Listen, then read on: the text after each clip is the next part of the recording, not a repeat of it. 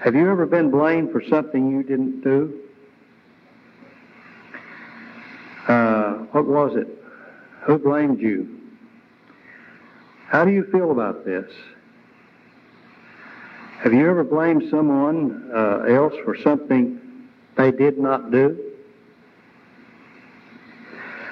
Uh, were you simply mistaken about this? Or did you know the person wasn't to blame, but you blamed the person anyway? How did that affect your relationship with the person you blamed? We all like to deflect blame for things we've done wrong. We need to understand what happens and what's happening in our life when we feel that we're not at fault. We need to ask the question of what are we going to do about it? We want you to think about the three problems with blaming. Why is blaming a bad idea?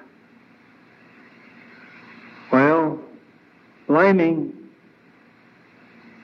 makes enemies of those we blame. Second, it keeps us from learning from our mistakes because uh, we're not admitting we made any mistakes.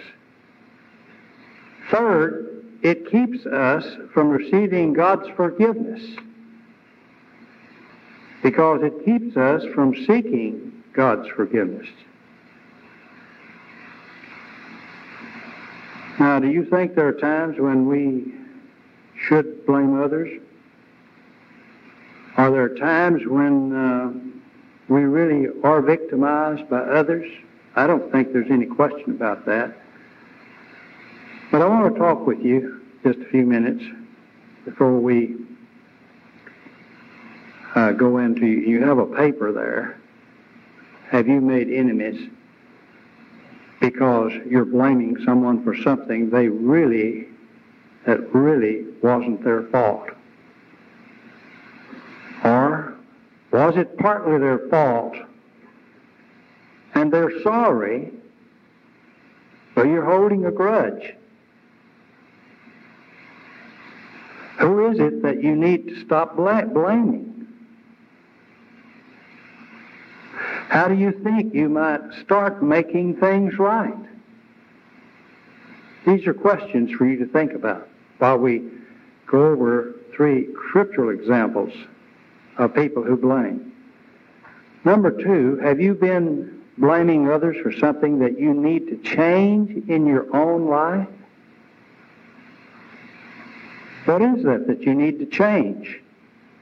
How do you think you might start to take responsibility for this?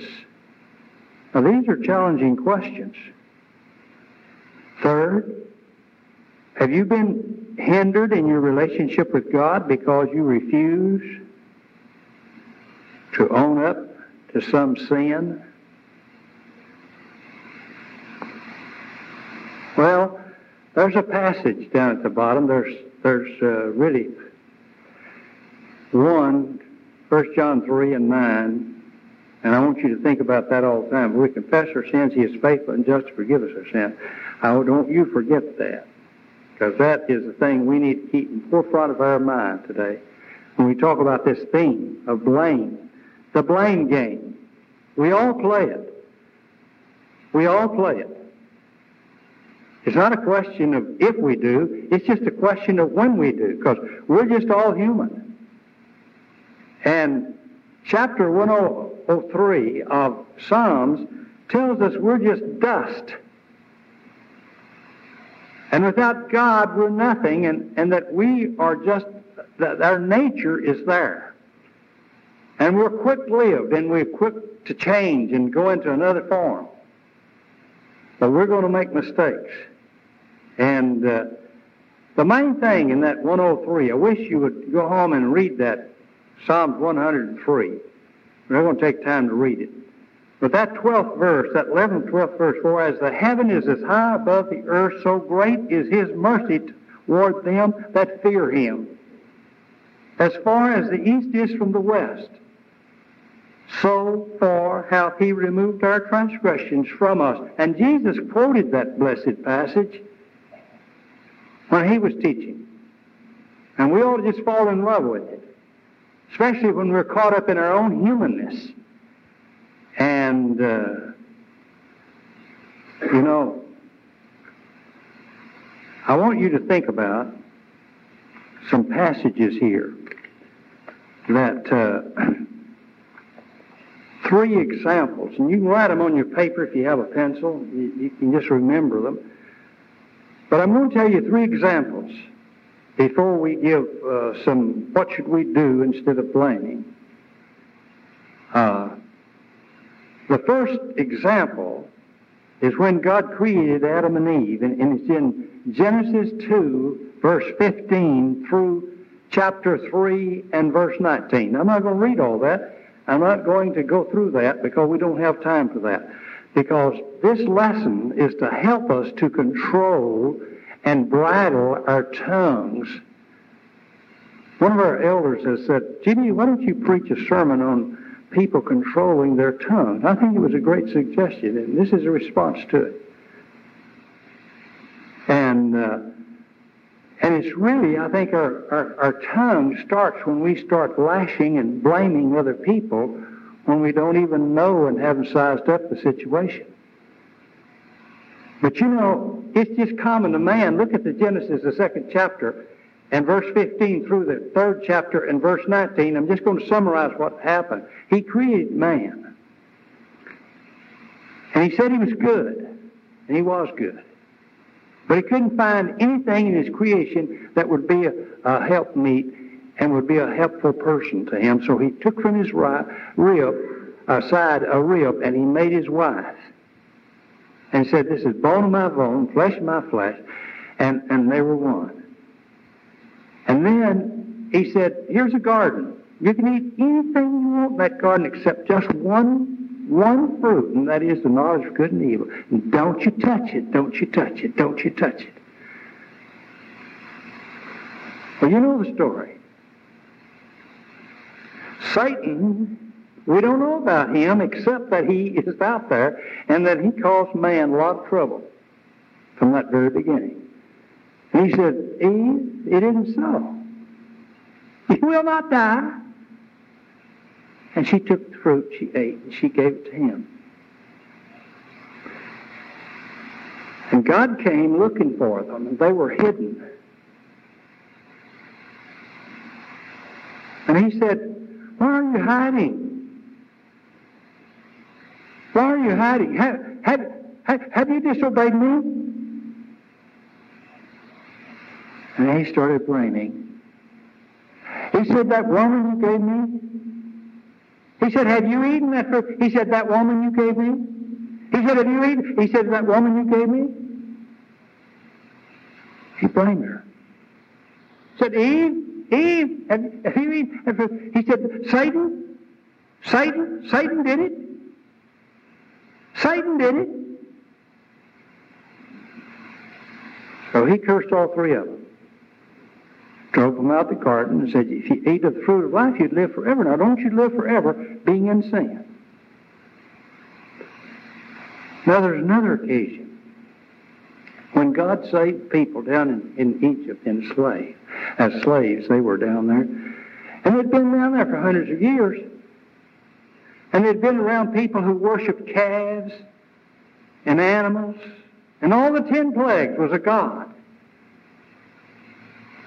But you know, when they got out there and he went up and got the law, these people just got the jitters. And they said, Aaron, Aaron, where's Moses? Where's Moses? He said, Well, he's been up there, been up there for many days. They said, Well, well, you know, uh, they knew that he had delivered them from those ten plagues. He knew that they'd opened up the Red Sea and that they'd put them on dry land. He knew that they had had delivered them, but they They were going to disobey. Now, they didn't know, they hadn't been delivered that you shall not have a, a graven image yet. But nevertheless, they weren't revering their God. And when Moses came down, before he came down, they said, Aaron, Aaron, uh, we don't know where Moses has gone. As for Moses and, and what the God that has been helping him, well, she said, now, uh, we have these earrings and all this gold that we got from them when we left. Now, we need to make us a golden calf because they did that for years and years there, and that's their gods. Oh, Moses said, Give me your earrings and give me your gold, give me all your precious stone. And he just he just put it in, melted it up, and out came a calf. Moses came down and he said, What is this? He called Aaron on before him and he said, What have you done? You caused them to worship idols, the God of the Egyptians. And he said, Oh no. He said, he said, the people, the people just pushed me into it. The people, the people, the people, the blame, the blame, the blame. And he said, I just took your cone, I put it in there and it just came, out came a big cat. A little bit more than that, but that's what the scripture says. Just out came a cat. That's the way man is. Now in 2 Samuel, the 11th chapter and the 12th chapter to the 13th verse, you have another occasion where the king could have had any woman he'd wanted because the king could just have women, and he just allowed them to have. But he was out looking one day and he saw a Baywatch scene. A lady bathing on top of the house. And he called her over and he committed adultery. And she told him, after she went through the cleansing process, that King David, I'm with the child. We'll take care of that. He sends to Colin Powell, equivalent, Joab. He was the Colin Powell of that day. And he said, Send me a soldier. I want you to send me uh, Uriah. Called him in and he said, I want you to go sleep with your wife tonight and have a good time. Well, he just slept out on the door. Called him in the next day and said, Why didn't you go sleep with your wife? And he said, You mean with all those people out there fighting the battle? You expect me to go be with my wife and eat and drink? No, he said, I can't. He, so he got him drunk.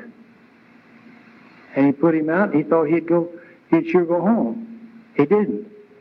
So he put a letter in his hand and said, Joab, put him in the heat of the battle and then withdraw. All everybody except Uriah. And he did. He killed him. Had him killed. Message came to the wife. She grieved, went through the grieving process. But you know what happened? God sent a prophet to Nathan, to David, and said, David, you know there's a person in your kingdom that has a lot of a lot of ewe lambs. And he has anything he wants. But he went over and a, one man had one ewe lamb, the only one he had, and he killed that man and he took his ewe lamb. He said, He'll not live in this kingdom. He said, You're the man.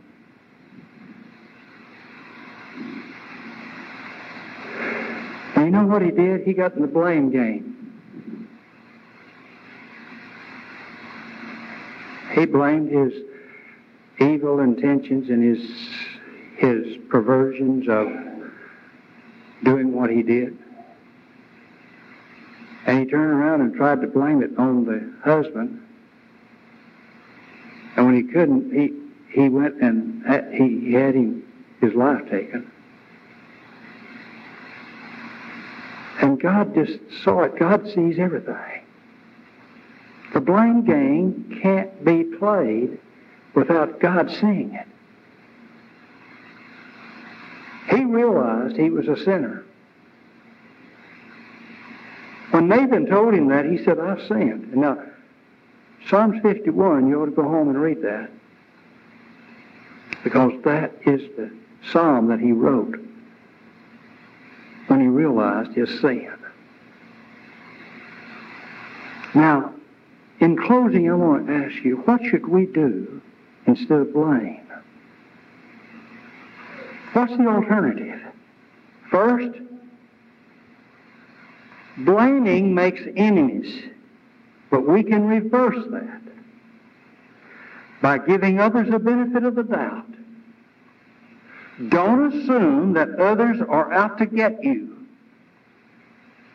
or that they are incompetent or inadequate or inefficient or any other a- adjective that you want to use. The problems, your problems, don't think that your problems are their fault. We're just all human and we all have problems and we all have a difficulty adjusting. Try to look at things through others' eyes. As I mentioned last Sunday and maybe the Sunday before in Philippians 2, don't look to the, uh, your own things, but everything to the things of others. And value others better than yourself. That's what Christ did when he gave his life for us. Second, admit your mistakes. Admit your mistakes so that you can learn from them. It's all right to commit to admit your mistakes. Whatever happened to you that you think that you're above mistakes? A lot of people can't admit mistakes because they're afraid that will mean that they are worthless. We are human and we are worth, worthless without Christ within us. Some people think they'll be dumb, they'll be incompetent, that they will just worthless if they ever admit that they make a mistake. But the fact is, only human beings make mistakes and are sinners, and that's the reason Christ died for them. If you were perfect and you were an angel, you wouldn't be making mistakes. Practice saying to yourself, I made a mistake this time. But I'll try hard to make, not make the same mistake. And if I do, I'll confess it as John, 1 John 1 and 9 says, and I'll be forgiven. Finally, remember now, blaming makes enemies. Reverse it. Second, admit your mistakes so that you can learn from them. Third, confess your sins to God and accept it. Accept His forgiveness. That you're forgiven. God doesn't expect us to be perfect.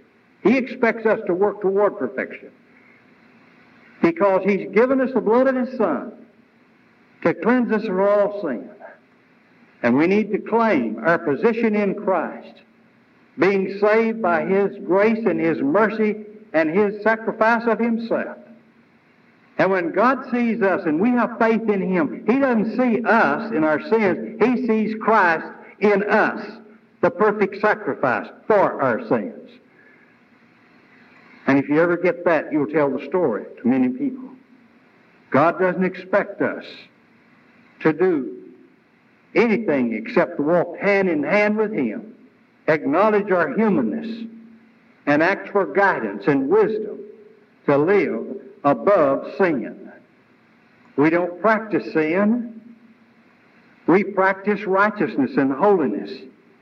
It is the process that we're in today of living in Christ. In Colossians, in Ephesians and in Philippians. It is the picture that he gives that we've been baptized into Christ, we've been made a new creature, but we continue to put on Christ. And we, continue to grow and to develop. And I'll tell you, we need to understand that process. I want to close with, with you turning to James, the third chapter, please. And this is the, this is the cleansing process. Now, I want to leave with you, we'll read this chapter, I want to leave with you this paper here. Examine your own life to see if you've been play, playing the blame game. And see if you've made enemies because you've been blaming someone else. We need to blame, we need to build each other up. Have you been blaming others for something that you need to change in your life? I want you to ask that question. Think about it. Have you been hindered in your relationship with God because you refuse to own up to some sin? Now, the greatest sin, I think, that gets involved here in blaming is in James 3. I just want you to look at it. You know, the, the tongue is a little member. But my brethren, be not many masters, knowing that you're that we shall uh, receive the greater condemnation. That means teachers. For in many things we offend all. If any man offend not in word the same as a perfect man. Well, we're not we're not perfect, we're going toward that. But we all will stumble. And is able also to bridle the whole body. Behold, we put the bits in the horse's mouth that they may obey us, and we turn about the whole body also. Behold, also the ships, which though they be so great and are driven of fierce winds, yet are they turned about with a very small helm, whithersoever the governor listeth. Even so, the tongue is a little member and boasteth great things. Behold, how great a matter a little fire kindleth. And the tongue is a fire, and it's a world of iniquity. So is the tongue among our members, that it defileth the whole body, and it setteth on fire the course of nature, and is set on fire of hell. And blaming could be a part of it. For every kind of beast and birds and serpents and things in the sea tamed and hath been tamed by mankind. But the tongue can no man tame. It is an unruly evil. It is a rest, it is a deadly poison. Therewith we bless God, and therewith we curse men, which are made after the similitude of our God. Out of the same mouth cometh forth blessings and cursings. My brethren, these things ought not so to be. Doth the fountain send forth from the same place sweet water and bitter? Can the fig tree, my brethren, bear olive berries, either vine, fig? So can no fountain both yield salt water and fresh water. Now, who is wise and understanding among you, endued with knowledge? Let him show out of his manner of life, his conversation, his works and meekness of wisdom, and that shows, brings it right down to expressing ourselves. And here is the kind of wisdom we don't want to emulate. Look at verse 14. But if ye have bitter envying and strife in your hearts, glory not and lie not against the truth. That's blaming. This wisdom descendeth from not from above, but is earthly, sensual, and devilish. That's all you have to know. Don't part of it. For where envy and strife is, there is confusion and every evil work. We don't want any part of it. We want the building up, the edification, the beauty of the wisdom that comes from and that's the last two verses there is, is that. And forever do away with the blaming. Look at the 17th and 18th. The wisdom that is from above is first pure and peaceable, gentle, easy to be entreated, full of mercy and of good fruits, without partiality and without hypocrisy. Well, if we could just emulate that, isn't that wonderful? If we did, the last verse would be fulfilled. And the fruits of righteousness would be sown in peace by them that make peace. Well, the blame game. Let's not allow it to be a part of our life. But let's allow the edification, the building up of love, and the wisdom that's from above be a part of our lives. If, if you're here this morning and, and you want to get into the body that really doesn't uh, doesn't lend itself to blaming and shame, then you need to hear the message of the Lord. And we may step over the line and do it sometime, but it's not intentionally, and we just rush to 1 John 1 and 9 and we get rid of it. The person who continues in it is, is really is out of step.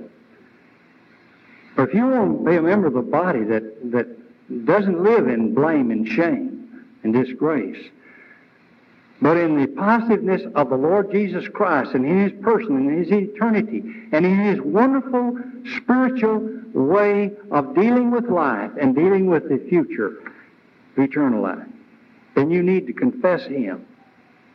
You need to confess that you're human and that Psalm 103 is a picture and that you want your sins as far from the east as to the west. You want them removed. You want to get into Him where you can rise above the shame and the blame of Satan and live with Jesus Christ as you confess Him, repent of your sins, baptized into Him as we stand together and sing.